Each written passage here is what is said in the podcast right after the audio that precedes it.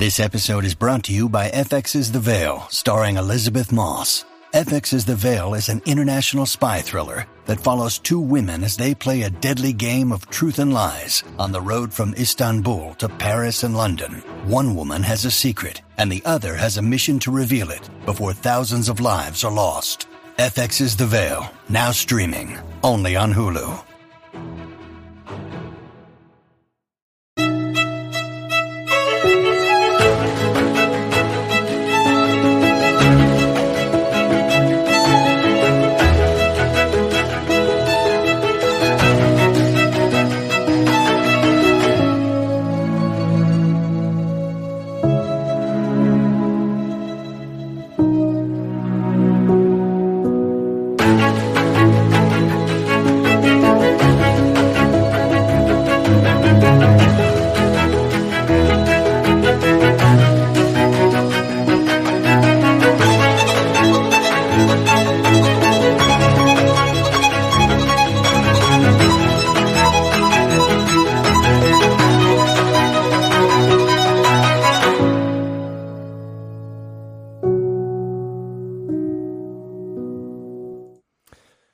World's crazy right now.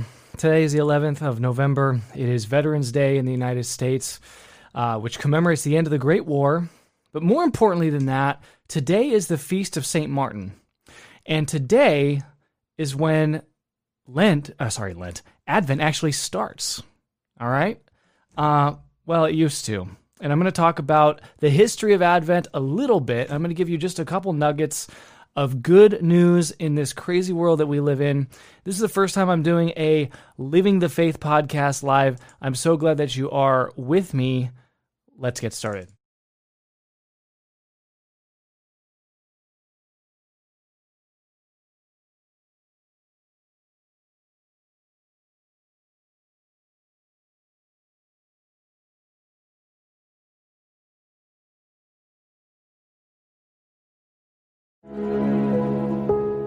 This is the Living the Faith podcast. Used to do these every week. I already talked about Advent about a year ago, almost to the day, with Joe, where we did our first show on Advent called Make Advent Great Again.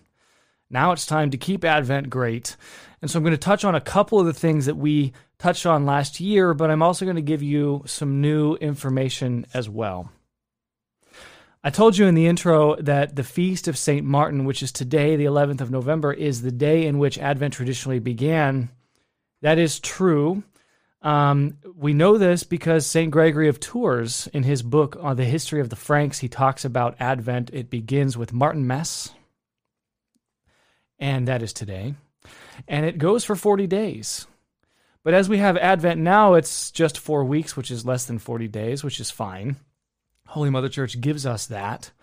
And one of the ways that we can look at the four weeks of Advent is that it, each week represents a thousand years, the 4,000 years that the Jewish people had to wait for the coming of the Messiah. So, four weeks, 4,000 years, waiting for the Messiah, waiting for our Lord to come. Um, that seems to make a lot of sense to me. And there are some things that we can do in our families that I, I just want to touch on a few things. This is not going to be one of those two hour podcasts. This is going to be very short, hopefully useful, and communicate a few of the things that we've learned along the way in our journey as a Catholic family and give you something that's positive. Look, if you want to watch somebody who's talking about uh, a, a, Catholic pundit who's telling you that Trump is going to win or lose or whatever, um, you can you can switch this off and go do that. What I want to talk about today, though, is just comparing it to current events and touching on current events. Can you imagine a people that are unified behind the idea that for 4,000 years they are the chosen people of God, that they will bring forth a Messiah. That's real national unity. What, what unites us together as Americans or in, elsewhere in the English speaking world is um, specious compared to those kinds of roots. So I would contend to you, ladies and gentlemen, that it's more important to us that we be Catholic than that we be Republicans or patriots. Okay, Feast of St. Martin. Martinmas. I told you this. St. Gregory of Tours actually quotes one of his predecessors, Bishop of Tours, France, St. Perpetuus. And St. Perpetuus uh, talks about how on the feast of St. Martin, which is today, Advent began. Now, Advent was kept in a variety of ways, and it went through a long history. And I don't want to bore you with the history because I want to get straight into the traditions of Advent. But some of the history of Advent is really interesting because what you need to know is that it hasn't really been that well defined for a long time. There was a period of time in which the laity kept the feast of Ad, uh, the, the period of Advent. There was a period of time where it sort of collapsed down, collapsed down into um, sort of a monastic thing, and it was only uh, kept in monastic lifestyle. Uh, then uh, St. Charles Borromeo came along, Bishop of Milan, Italy, and he said, Oh, no, no. Guess what? This year, you people, the laity, you're going to observe this as well. This isn't just for monks. And so a rigid schedule of fasting was kept Monday, Wednesday, and Friday, a period of expectation, a period of longing for our Lord. There are uh, some liturgical changes in the period of Advent as well, which you can expect to see when uh, Advent, the four week version of Advent, begins in uh, just a couple weeks. But I thought it was really interesting, and I wanted to come live to you today on the Feast of St. Martin because truly uh, our patrimony begins today. And so, even if you're not going to start your Advent traditions today, even if you're not going to do some of the St. Martin's things that you could be doing today, like roasting a goose and all that, you could at least begin thinking about Advent. And that's hopefully what we can do as we rebuild Christendom uh, and, and as we reconstitute some of these lost traditions, that we start to do that together. So I wanted to go live today. Uh, I don't have I don't have a bunch of visuals to show you. I don't have anything inspirational in terms of images or anything like that. I just want to have a conversation with you. That's why I'm live. I am going to take your questions at the end and react to it. So this is the first time, I think, in a long time that the Living the Faith podcast is live. Um, okay, so like I was telling you, Saint Charles Borromeo he brought it out to the masses. He enjoined the lay people to partake in the ancient history of Advent. Some of those practices, which I already told you, include fasting. And then it was really codified by a later pope, Pope Benedict XIV, who really is one of the ho- holy popes that we look to, especially for traditional things. He he's one of the one of the holy pontiffs who has really delved into history and somebody that Dom Guéranger, the author of the liturgical year, looks to for inspiration in uh, in unearthing our uh, our ancient traditions. So I'm happy to be talking to you today on the Feast of Saint Martin and what and um, and to be helping you to at least think about um, about your your Advent journey as we're about 43 days out from Christmas right now, which is when Advent used to begin, 43 days out, so that there could be a, a solid 40 day period of observing this Catholic tradition. Uh, Katie just wished me a happy Veterans Day. Thank you. I appreciate that. Thank you, Katie. And right back at you. And happy Veterans Day to all of the veterans that are out there that are watching this or that are your family members or your friends. Please send this video to them in my regards to all of them. By the way, quick detour on Veterans Day. This is instituted on the 11th hour of the 11th day of the 11th month to commemorate the end of the Great War. Not World War II, World War I. And so we remember in a special way Blessed Karl of Austria, a saint in heaven, a literal saint in heaven who is a head of state and who led his people, the, Aust- the Austro Hungarian Empire, through the First World War. Of course, it should be noted that the United States fought the Austro Hungarians, but that's a complicated saga because we really were just fighting the Germans. And Blessed Karl of Austria, who tried to avert World War II, World War One, tried to bring peace, tried to end the war uh, was brought along because of his alliance with the with the Germans. So the Germans are in schism today, uh, uh, uh, in, in, an ecclesiastical sense.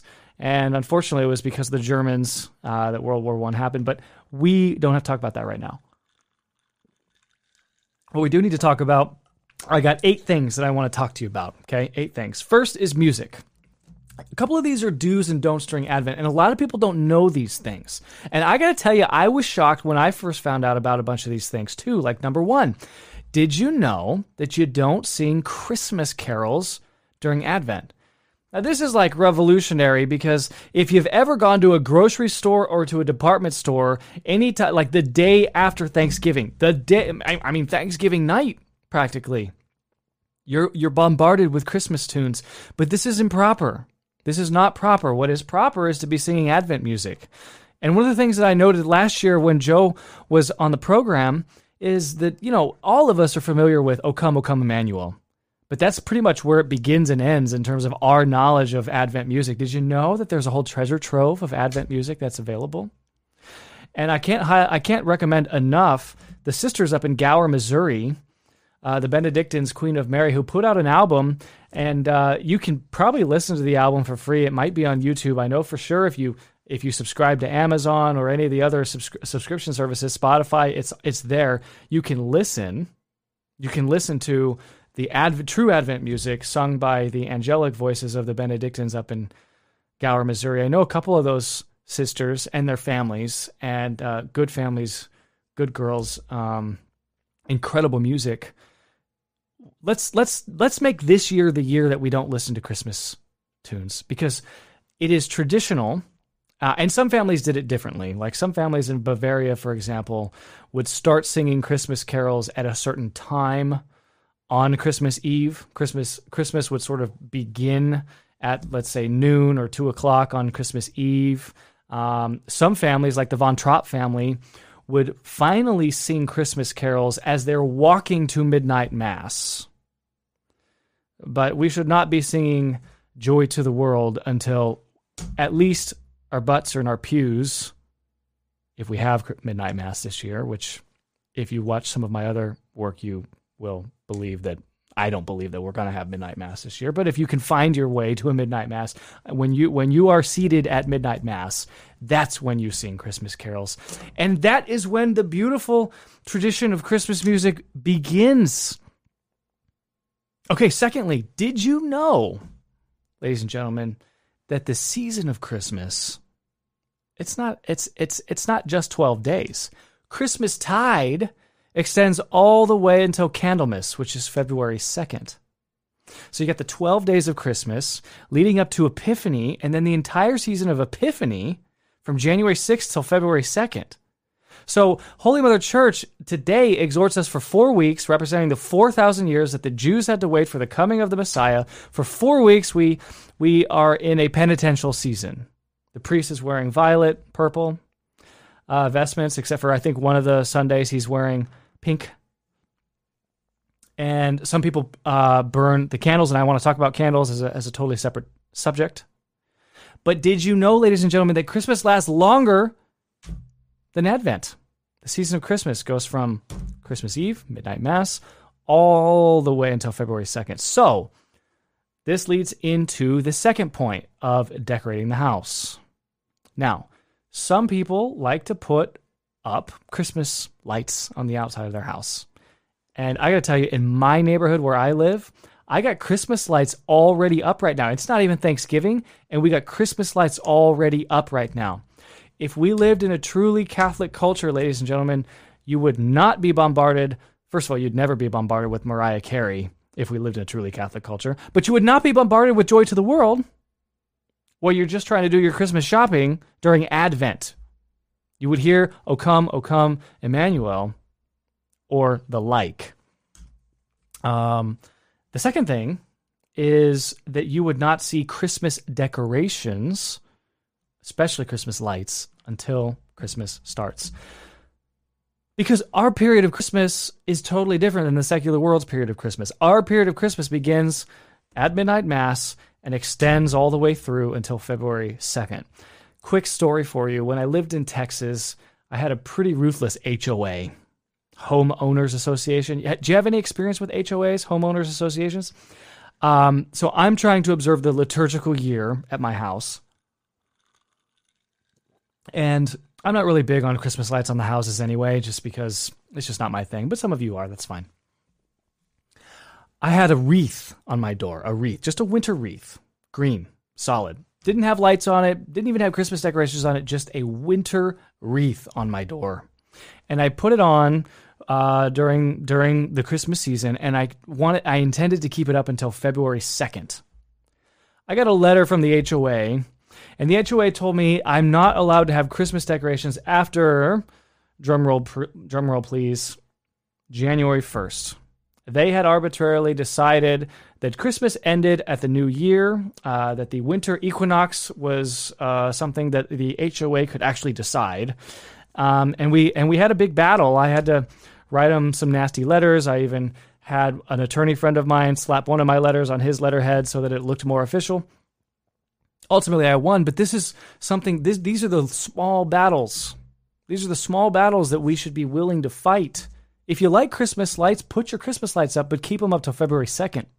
This is one little way that we can evangelize our culture and take it back for for for Catholicism.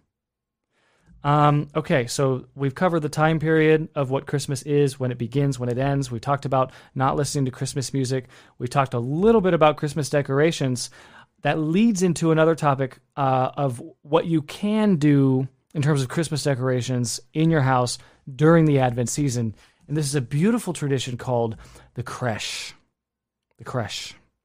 The Christmas creche uh, is sort of like have you ever seen somebody uh, one some of these sets where you've got like you got like a little manger and you got the holy family maybe an angel and a shepherd boy you got you got our lord in a crib and and maybe like a cow uh, and, a, and a goat or whatever and they're just like laying and a lamb for sure laying down at his feet that's part of the creche that's part of the creche but i will tell you um, that in europe the creche is something that is taken very, very seriously, and um, I think especially by the Germans. I think especially in in uh, in in Catholic Germany, Bavaria, headquarters of which is Munich. Um, these are like the Christmas people, as Joe noted last year, and I can't disagree with that. Although I think the Austrians are pretty Christmassy as well. But these, you can get very ornate with these things. They can be big. They can they can cover you know uh, what what amounts to city blocks. You can have you know the the three the three holy kings already seeing the star and maybe, or or looking in the sky, looking for the star. Maybe the angel is appearing to the shepherd boy. You can have all this stuff happening, and then what we like to do is sort of as Advent is approaching and as it's coming to its conclusion we have the we have the three kings uh, headed towards our Lord. They arrive at Epiphany at our Lord, and so you can you can kind of set these things up. Um, and the creche is something that you can do in your house, and you can if you just Google creche, C R E C H E. Uh, there's probably an accent there on one of the e's. You can find some beautiful um, some some beautiful examples of, of how to do that. But this is this is a way that you can be drawn into the mysteries of Advent. I think now is a good time to talk about the mysteries of Advent, and I just want to give you a quick reading from Dom Guéranger, the liturgical year. Um, by the way, did you know that the Catholic year begins at Advent? It begins. Now, our secular calendar, whatever, it's it, you know the, the, year starts at, at New Year's, uh, January first. So December is the last month of the year uh, in the secular calendar, but in the ecclesiastical calendar, it's the first month of the year. Our year starts over. And um, and we're starting over. We're about to start over. If we were living about a thousand years ago, our year would start today. Today on the feast of Saint Martin. That's why I'm live with you right now talking about the creche and Christmas music and Christmas lights and how you should uh, observe the Advent season uh, with a period of longing and preparation. Um, but I wanted I want to talk a little bit about just the mystery of Advent. A priest can do this much better than I can, and you should you should you should try to find some meditations on Advent. There's a really good book actually that Angelus Press puts out with daily meditations uh, that takes you all the way through Advent. Um, if I had had better foresight, I would have brought it downstairs to the studios and I could have showed it to you. But maybe I'll put it into the show notes after the fact. Um, but Saint Bernard talks about the three comings of our Lord. The three. Okay? In the first coming, says St. Bernard, he comes in the flesh and in weakness. In the second, he comes in spirit and in power. In the third, he comes in glory and in majesty. And the second coming is the means whereby we pass from the first to the third. Okay? So he's he's referring to the first coming of our Lord as he comes in the flesh and in weakness, in the weakness of a baby, of a baby that is dependent upon his mother, Our Lady, our Blessed Mother, for the sustenance of his earthly life, of his physical body. The second coming is, of course, the age in which we live now, uh, where we have the church and the Eucharist. And then his third coming, which is often referred to uh, eschatolog- eschatologically as his second coming, when he comes in power and glory uh, at the end of the world. Uh, Saint Bernard breaks it up into three comings. So what we're what we're really anticipating, what we're preparing for, is the first coming. And so a couple of these other traditions that you can implement in your house right now, starting now, starting today, speak to the first coming of our Lord, the preparation of His physical coming, where He comes in meekness and weakness of a baby. One of those things that we can draw from from Latin America, and this is the fifth thing that I want to talk about today, very quickly, is called the Posados. Los Posados. The Holy Nights, they're called in other places in the world. Um, they're observed in other places in the world. They uh, they coincide with the O antiphons, which is a deliberate topic that I'm going to talk about towards the end. But the the, the Posados are like uh, reenactments of the Holy Family, Jesus, Mary, and Joseph, where our Lord is in utero, in the Immaculate Womb of Our Lady, and she is sometimes uh, she is sometimes seen as riding on a donkey, and they're knocking on doors, and this is something that you can do in um, you can do in your neighborhood. It's done in the Latin American community. Um, and it is done. It's, it's, even done in parts of America. My understanding, parts of South Texas, uh, Southern California, Southern uh, Arizona, where it's like a procession, and it's it's very often led by a priest. But if you can't find a priest to do it, maybe a collection of people could get together and do it themselves. Um, we have seen, and and if you if you follow my other live stream playlist where I talk more about current events um, and less about traditional stuff like this, um, I covered very um, enthusiastically the procession of hearts that happened down in Atlanta, Georgia, and I think that's a model that can be replicated throughout uh, the country, throughout the world. Maybe we can start, we can continue in that vein by having uh, posados within our own communities. So here's how it works uh, you have a procession, you have the Holy Family, uh, often uh, reenacted by children. You can get a real donkey if you can. Uh, place a, a, young lady dressed up as Our Lady um, on the donkey, and you knock on all the neighbors' doors in your in your neighborhood and you're looking for a place. And there are a couple traditional uh, songs that you can sing. Uh, there's one in Spanish that we sang we sung last year, and it's very very beautiful. And it it just kind of goes back and forth. So the people on the inside of the house uh, are are taking turns singing back and forth with the people who are knocking. So the procession is knocking, and then the people on the inside are saying, "No, there's no room here. You know, keep going."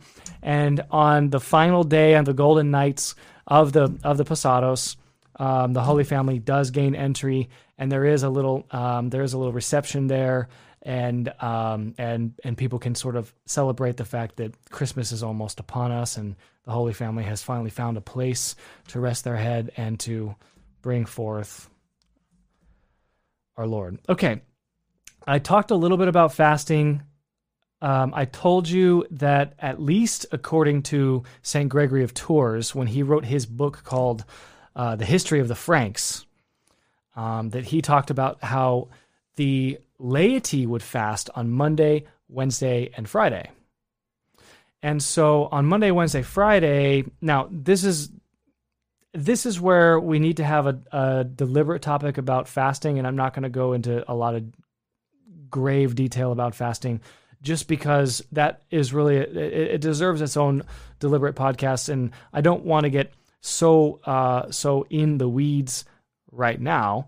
Um, but um, fasting is something that we don't really do in the new 1983 code. I mean, almost it, it, it's almost true that if you basically kind of skip a meal and feel the pangs of hunger for a few hours in a day, that that counts as a fast. Um, it goes without saying that our forefathers in the faith have done much better. They have done uh, significantly better than that, and that there are different rubrics. If you look at the 1917 code of what a fast is uh, versus uh, versus what a what the 1983 code says versus uh, what was kept in between. It can get very confusing. And then when you look east versus west, right? East versus west, that's a whole different thing as well. So suffice it to say, if you if you can get your hands on the copy of the liturgical year and you could read Dom Guéranger, he goes into detail about the fact that uh, you know uh, Eastern Catholics are famous for their fasting. They're famous for their ability to abstain from uh, from from flesh meat and other things uh, in a penitential way, and uh, they go to extremes. I think um, that are that uh, look. We, sometimes we need extremes in our lives to set us right, on the right path. So, difference between Lent and Advent, though. In Lent, Eastern Catholics would give up even oil, even eggs, even wine. In Advent, they can keep those three things. Uh, so they would. So it, it's it's look. Nobody is telling you what to do anymore, right? It's almost a free for all in that in the 1983 code. Um, nobody is telling you that your Advent has to start today. I'm not telling you that your Advent has to start today. I think that we should at least be mindful of the fact that Advent for a long time did start today. And we should get our minds right. And I have a beautiful tradition to tell you about after this. But suffice it to say, if you can adopt some sort of regiment, some fasting regiment, you would you would be astounded. I have been astounded at how advantageous fasting is to the uh, to the spiritual life, and especially for men, especially for men. Men need to understand temperance when we can, and and the best way to cultivate temperance is through fasting. And when you can, when you cultivate the cardinal virtue of temperance, and I did a podcast just a couple months ago about the four cardinal virtues, temperance is among them. When you can cultivate temperance, you'd be surprised. Look, giving you wouldn't think that giving up some food and being hungry can help you with the sixth and ninth commandments. Men, looking at you, purity, custody of the eyes.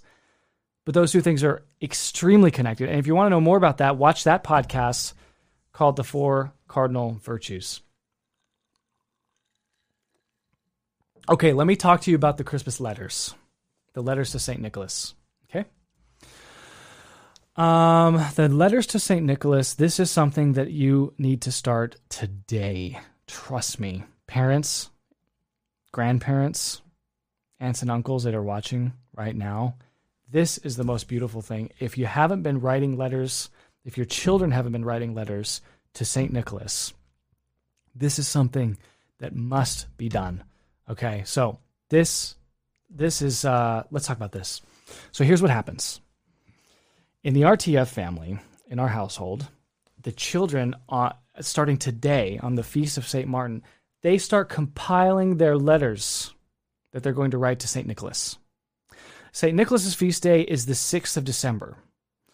St. Nicholas comes to our house and he picks up these letters and he reads them and he responds to them. And he leaves coins in their shoes. The children leave their shoes out and he leaves golden chocolate coins in their shoes and he le- and he responds to their letters. So what the children are asking for are things like Dear St. Nicholas, here's what I would like for Christmas. Here's what I would like for the family for Christmas. How can I obtain these these goods? What do I need to work on? Here's how I think my year has been. Can you give me some advice? St. Nicholas responds with a handwritten letter to each child. It's and at, the way he responds to our family might be different from how he responds to other families out there. But the way he responds to our family is that it's it's one long handwritten letter letter on beautiful paper, uh, in which he one by one addresses all the children. And this is where St. Nicholas says, Okay, to you, child one, this is what I observed from you this year. You grew in this virtue you did not grow in this other virtue. Here is what I would like you to do during Advent. I've he acknowledges he always acknowledges receipt of the letters from the children. I can I have acknowledged your receipt of your letter. I can see that you are asking for a sword, a shield, whatever. I would be very pleased to to grant your request, but the only way that I can grant this request is if I see growth in this virtue and here's how you can obtain it, and here are the specific things that you need to do. Uh, you, f- fourth born child, you need to stop crying so much. You need to be stop stop being so whiny. You need to obey your parents. Whatever it is, this is a perfect opportunity for you to have a saint in heaven bring about a correction to your children from an objective saintly point of view, from a heavenly point of view. So the children leave these letters out. They start they start writing the letters today on the feast of Saint Martin. They start articulating what they want to ask. They leave out a cookie for Saint Nicholas if you want. He takes a bite every year. He loves cookies. This is the true St. Nicholas. This is not the false Santa Claus concepts that Joe and I killed last year. So when that happens, uh, when that happens, you're you'd be surprised.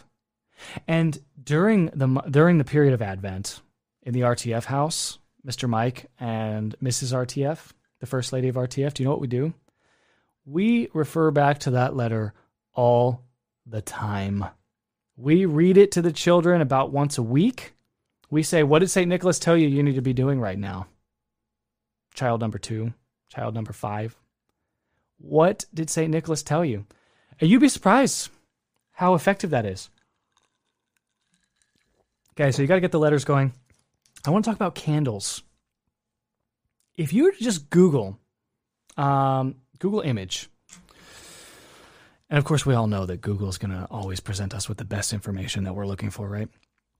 If you were to just Google uh, image search for the candles, um, you would be presented with three violet, one rose. And everyone would tell you that that's the Advent candle, that's the Advent wreath. Um, you know, a lot of you know that you pray the Hail and Blessed Be uh, prayer, this prayer of St. Andrew, uh, 15 times a day during Advent, five times before each meal as a family. That's a really good thing to do. We have one that's framed and we just kind of bring it out during Advent. So it's, it's very easy. We stick it uh, by the, by the, breakfast table and we we move it to the dinner table when we're having dinner at the dinner table versus the breakfast table whatever it is and we say it five times you know before the meal blessing and and um, that way you get your 15 prayers in a day a lot of people like to light a candle. For, they have four candles, one for each week, four weeks, 4,000 years. The Jews waited for the coming of our Savior. But those candles are always portrayed, always portrayed um, as three lavender and one rose. I, I just want to tell you, it has been relayed to me, and I have confirmed it with some people, but the history of it is obscure enough to where I can't pronounce on it. So I'm not telling you that that is a Lutheran invention. I'm just telling you that some people in Germany do claim that that is a Lutheran invention uh, to have the three lavender candles and the one rose candle, and that the true Catholics in Bavaria that resisted Martin Luther, so the German Catholics in Bavaria that that resisted Protestantism, uh, all kept four red candles during the four weeks of Advent. Now, if you start Google searching for this, you will find evidence both ways. You will find evidence that says that it is definitely Lutheran. You will find people who who claim that it is definitely not Lutheran. I leave it to you, dear people, to decide. For for us, um, we're gonna do, we're doing the red candle thing because I, if there's if there's even a possibility that I'm cooperating with uh, the heretic of heretics, the person who brought eight million souls into hell uh, while he was alive on Earth. Um, I, I don't even want to. I don't even want to. I don't even want to risk that I'm cooperating with anything that was invented by that man. But I could be wrong. So it's just out of, for me personally. It is out of abundance of caution that we just use four red candles. Feel free to disagree. And I, look, I'm again, I'm not, I'm not sitting here telling you that you can't have three purple and one rose candle. Okay, if you if that's your thing, do your thing, but do something. Say the same. Say the prayer of Saint Andrew fifteen times a day, regardless. Um, so that's that. Okay, two more things, and then I'm going to take your questions. Like I said, this is short and sweet. I just I want to just. I'm almost shooting from the hip today. I just wanted to get an Advent message out there on the feast of Saint Martin, and I hope that you do find this video helpful. Like the uh, like the video and share it with your friends. The O antiphons. Those start on December 17th. Do you know why I can remember that they started on December 17th and the first one is O Sapientia, which means O Wisdom? Because my wife's birthday is December 17th. And so every year she's, she reminds me that I was born on O Wisdom. So, all right, fine. O Wisdom, O Sapientia. Um, but the, these, the O antiphons are uh, oh, oh, wisdom, oh, uh, it, they're all they're all documented here by uh, Dom Guéranger. And if you if you flip to uh, December seventeenth, which happens, you know, is right after uh, your uh, right after the feast of uh, Saint Eusebius. Here you are, of the great antiphons, the commencements, and uh, there are these these start on the 17th and they go all the way to Christmas, and each day is a different one, and they all uh, sort of tie together in one beautiful song, and they uh, spell they they spell backwards Ero-Cras, which I'm not going to tell you what that means because I want you to do the research yourself. But when you find out what Ero-Cras means um, and how beautiful the liturgy of the church is and how stunningly it is uh, it, ha- it has been observed for all time um, you're going to be like wow i can't believe why would they change that? You know at least keep the o antiphons from december 17th that's when you know you're in the home stretch december 17th 18 19 20 21 22 23 24 okay. The other thing that we do to count time in addition to the o antiphons and this starts before the o antiphons is our jesse tree so there are a lot of ways to do the Jesse tree. We do sort of like the kid Jesse tree because, as you know, we have lots of young children, and um, so our Jesse tree sort of it, it, what it is is it's a way to count time uh, as Advent uh, moves along, but it's also a way to learn the lineage, the actual uh, lineage of our Lord.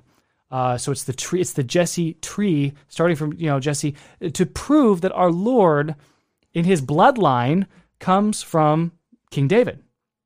And so um, I'm going to let you Google that yourself as well because I just want to tease you with that. If you've never heard of a Jesse tree, if you if you literally just punch in Jesse tree, you're going to be off to the races and you're going to be finding something. And I wanted to do this video again. I'm going to wrap up my, my prepared comments or semi prepared comments and then maybe take your questions if there are any um, about Advent. Um, I wanted to start it today on the feast of Saint Martin because, as I, as I said at the beginning, because we got uh, we got a lot of people joining who didn't watch the beginning. Saint Martin's feast day, Martin Mass today, the 11th of November. This truly is the beginning of Advent for so much of the history of the Church.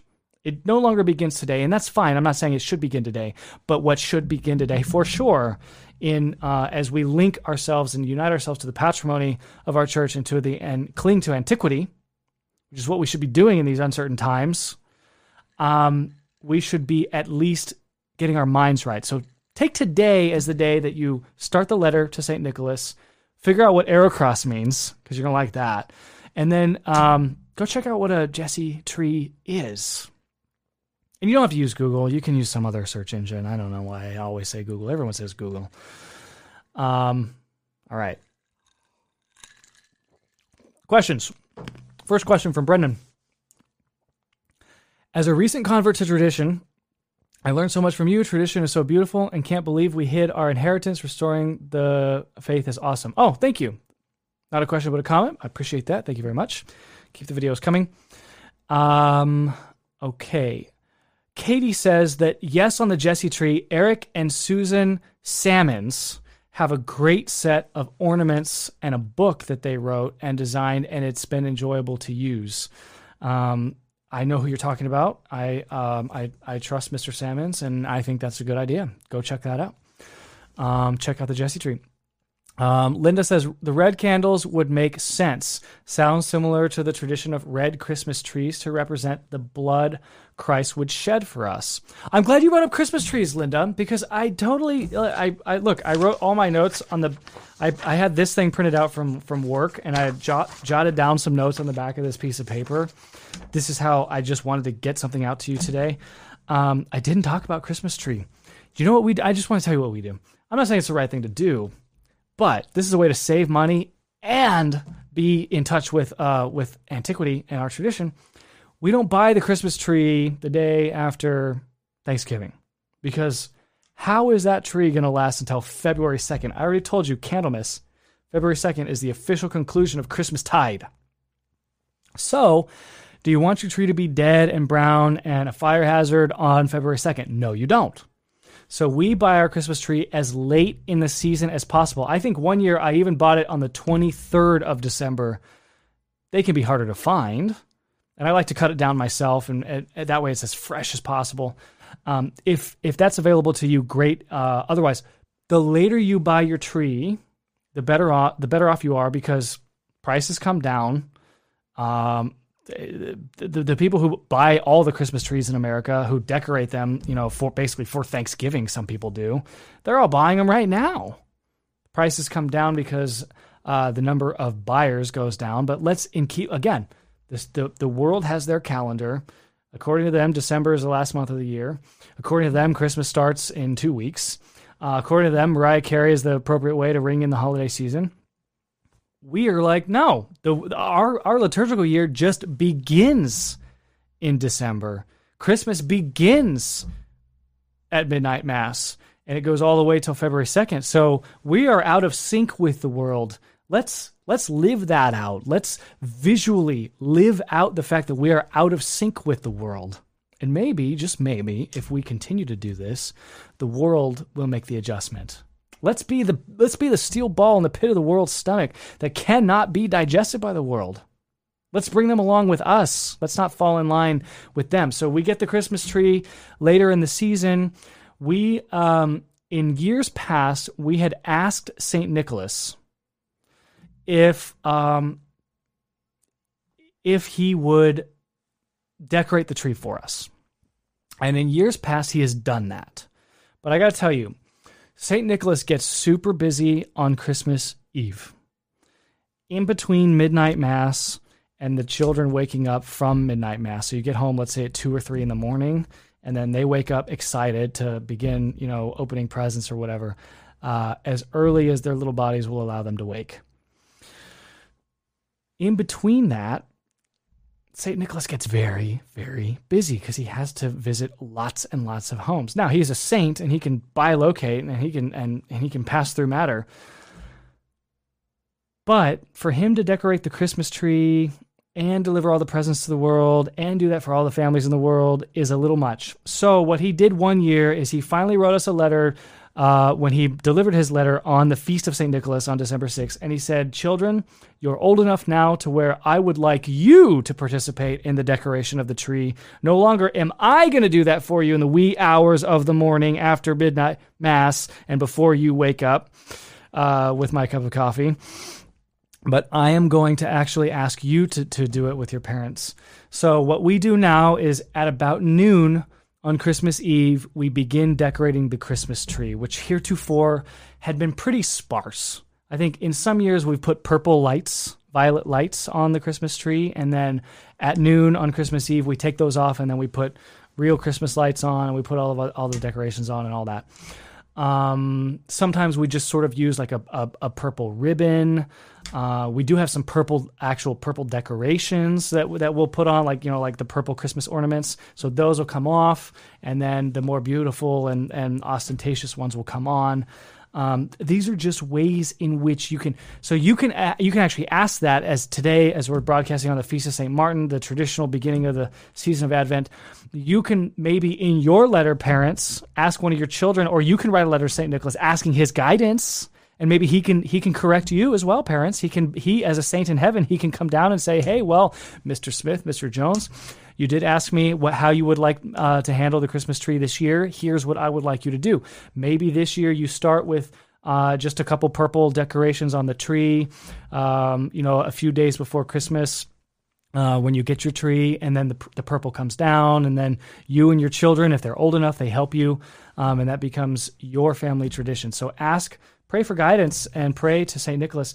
One other thing about St. Nicholas, too, and, and a beautiful, large traditional family gave us this uh, tradition and uh, years ago, and we've been enacting it ever since, is every single night during our family prayers, uh, during the Litany of the Saints portion of our family prayers, I specifically pray to St. Nicholas. St. Nicholas, pray for us, and here's why. I am specifically asking St. Nicholas if he would ensure throughout the year that our family would be materially taken care of so that we can have presents on Christmas for our children. Um, look, times are tough right now. COVID, 1984. Great. I said a buzzword. Probably going to get kicked off YouTube. But you know what I'm saying? The pestilence, the pandemic, etc. Uh, we have record unemployment. We're in a contested election right now. We got a lot of craziness going on out there. A true devotion to Saint Nicholas, a saint who pulled no punches, literally pulled no punches. Um, really despised heresy, really despised the Arian heresy. Um, that he would provide for your family and that he would bring the joy of Christmas into your house. That's that's what we pray for year round. So specifically, I have four saints uh, that I ask for help from every single night. We sort of assign saints to various people, and a lot of times it's their their baptismal saints, their confirmation saints, saints that we've just have adopted for various people in the family. St. Nicholas has adopted me, and I have adopted St. Nicholas. So, of the four that I pray uh, for help from every single night in the family litany, one of them is St. Nicholas, and that's for the beauty and the magic, the majesty of Christmas. Okay, a couple more questions, then we'll wrap it up. Oh, Katie, Katie asked about Our Lady of Guadalupe. Oh my gosh, Katie, thank you for bringing her up. I just want to at this point say we've done two podcasts about Our Lady of Guadalupe. The very first RTF podcast of all time, number one, podcast number one, before we even had a camera, was about Our Lady of Guadalupe. Such an important saint. So much to unpack there. Did you know that Our Lady of Guadalupe destroyed the Pachamama? She destroyed the Pachamama. She crushed the head of the Pachamama. Our Lady of Guadalupe is so important to us right now, especially when error and um, and uh, and evil has crept in to the church. You know, one of our past popes has said that somehow through a crack, smoke of Satan has entered the church. Well, yeah, more than the smoke, I would say at this point, more than the smoke. Our Lady Guadalupe is so important. Uh, she's in December, December fifteenth, right? Is that right, Katie? So check out the two podcasts on Our Lady Guadalupe. And because my wife is Spanish speaking, yes, we we do we go big on Our Lady Guadalupe. Uh, it's a big day for us. No, it's December sixth or seventh, not the fifteenth. Well, you guys know. Yeah, uh, Our Lady Guadalupe. Okay. Um, any other comments out there? I know I've got a moderator out there as well, kind of calling comments. If you want to, uh, Michael V, if you want to throw a couple questions. Otherwise, it's fine. There's no question. Uh, tradition is so beautiful. Can't believe you hid our inheritance. Restoring the truth is uh, restoring the faith is awesome. Thank you, Brendan. Um, we we try to be. okay, uh, Tracy. Tracy is saying for a Jesse tree, we get a tree out of the woods and pull off all the leaves. It has all of our homemade Jesse tree ornaments on it. The root of Jesse, a few days before Christmas, becomes a live Christmas tree. That's cool. I like that. That's a good idea, Tracy. Thank you for sharing that. Um, Linda says, I live in a separate province from the rest of my family. We usually don't celebrate Christmas until sometime during the Christmas octave, exactly as intended. Thank you for saying that, Linda. You don't have Christmas parties before Christmas. You know, during Lent, it's not proper to have social gatherings. It's sort of the same during Advent. It's not quite as strict. The, the fasting, the almsgiving, the prayer, not quite as strict during Advent. You still have the Alleluia during Advent. You don't have it during Lent. During Lent, in some places in the world, they literally take the Alleluia out behind the church and bury it. They bury the Alleluia. That doesn't happen in Advent, okay? It is penitential. Um, the priest is wearing violet or rose, um, but you're not supposed to have like Christmas parties before Christmas. We have a whole season of Christmas. We have the 12 days of Christmas. We have Epiphany. Did you know that Christmas gifts in a lot of the world for a lot of time in Christendom were not even exchanged until Epiphany? Because it wasn't until the three kings brought the gifts to our Lord. That's the that's the tradition of gift giving. You're giving gifts to our Lord, gold, frankincense, and myrrh, and those have their special meanings. We've talked about Epiphany as well on this channel. You can look that up.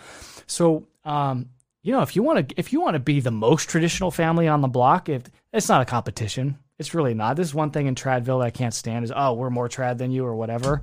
We've been trad longer. We have more standing. What? Give me a break.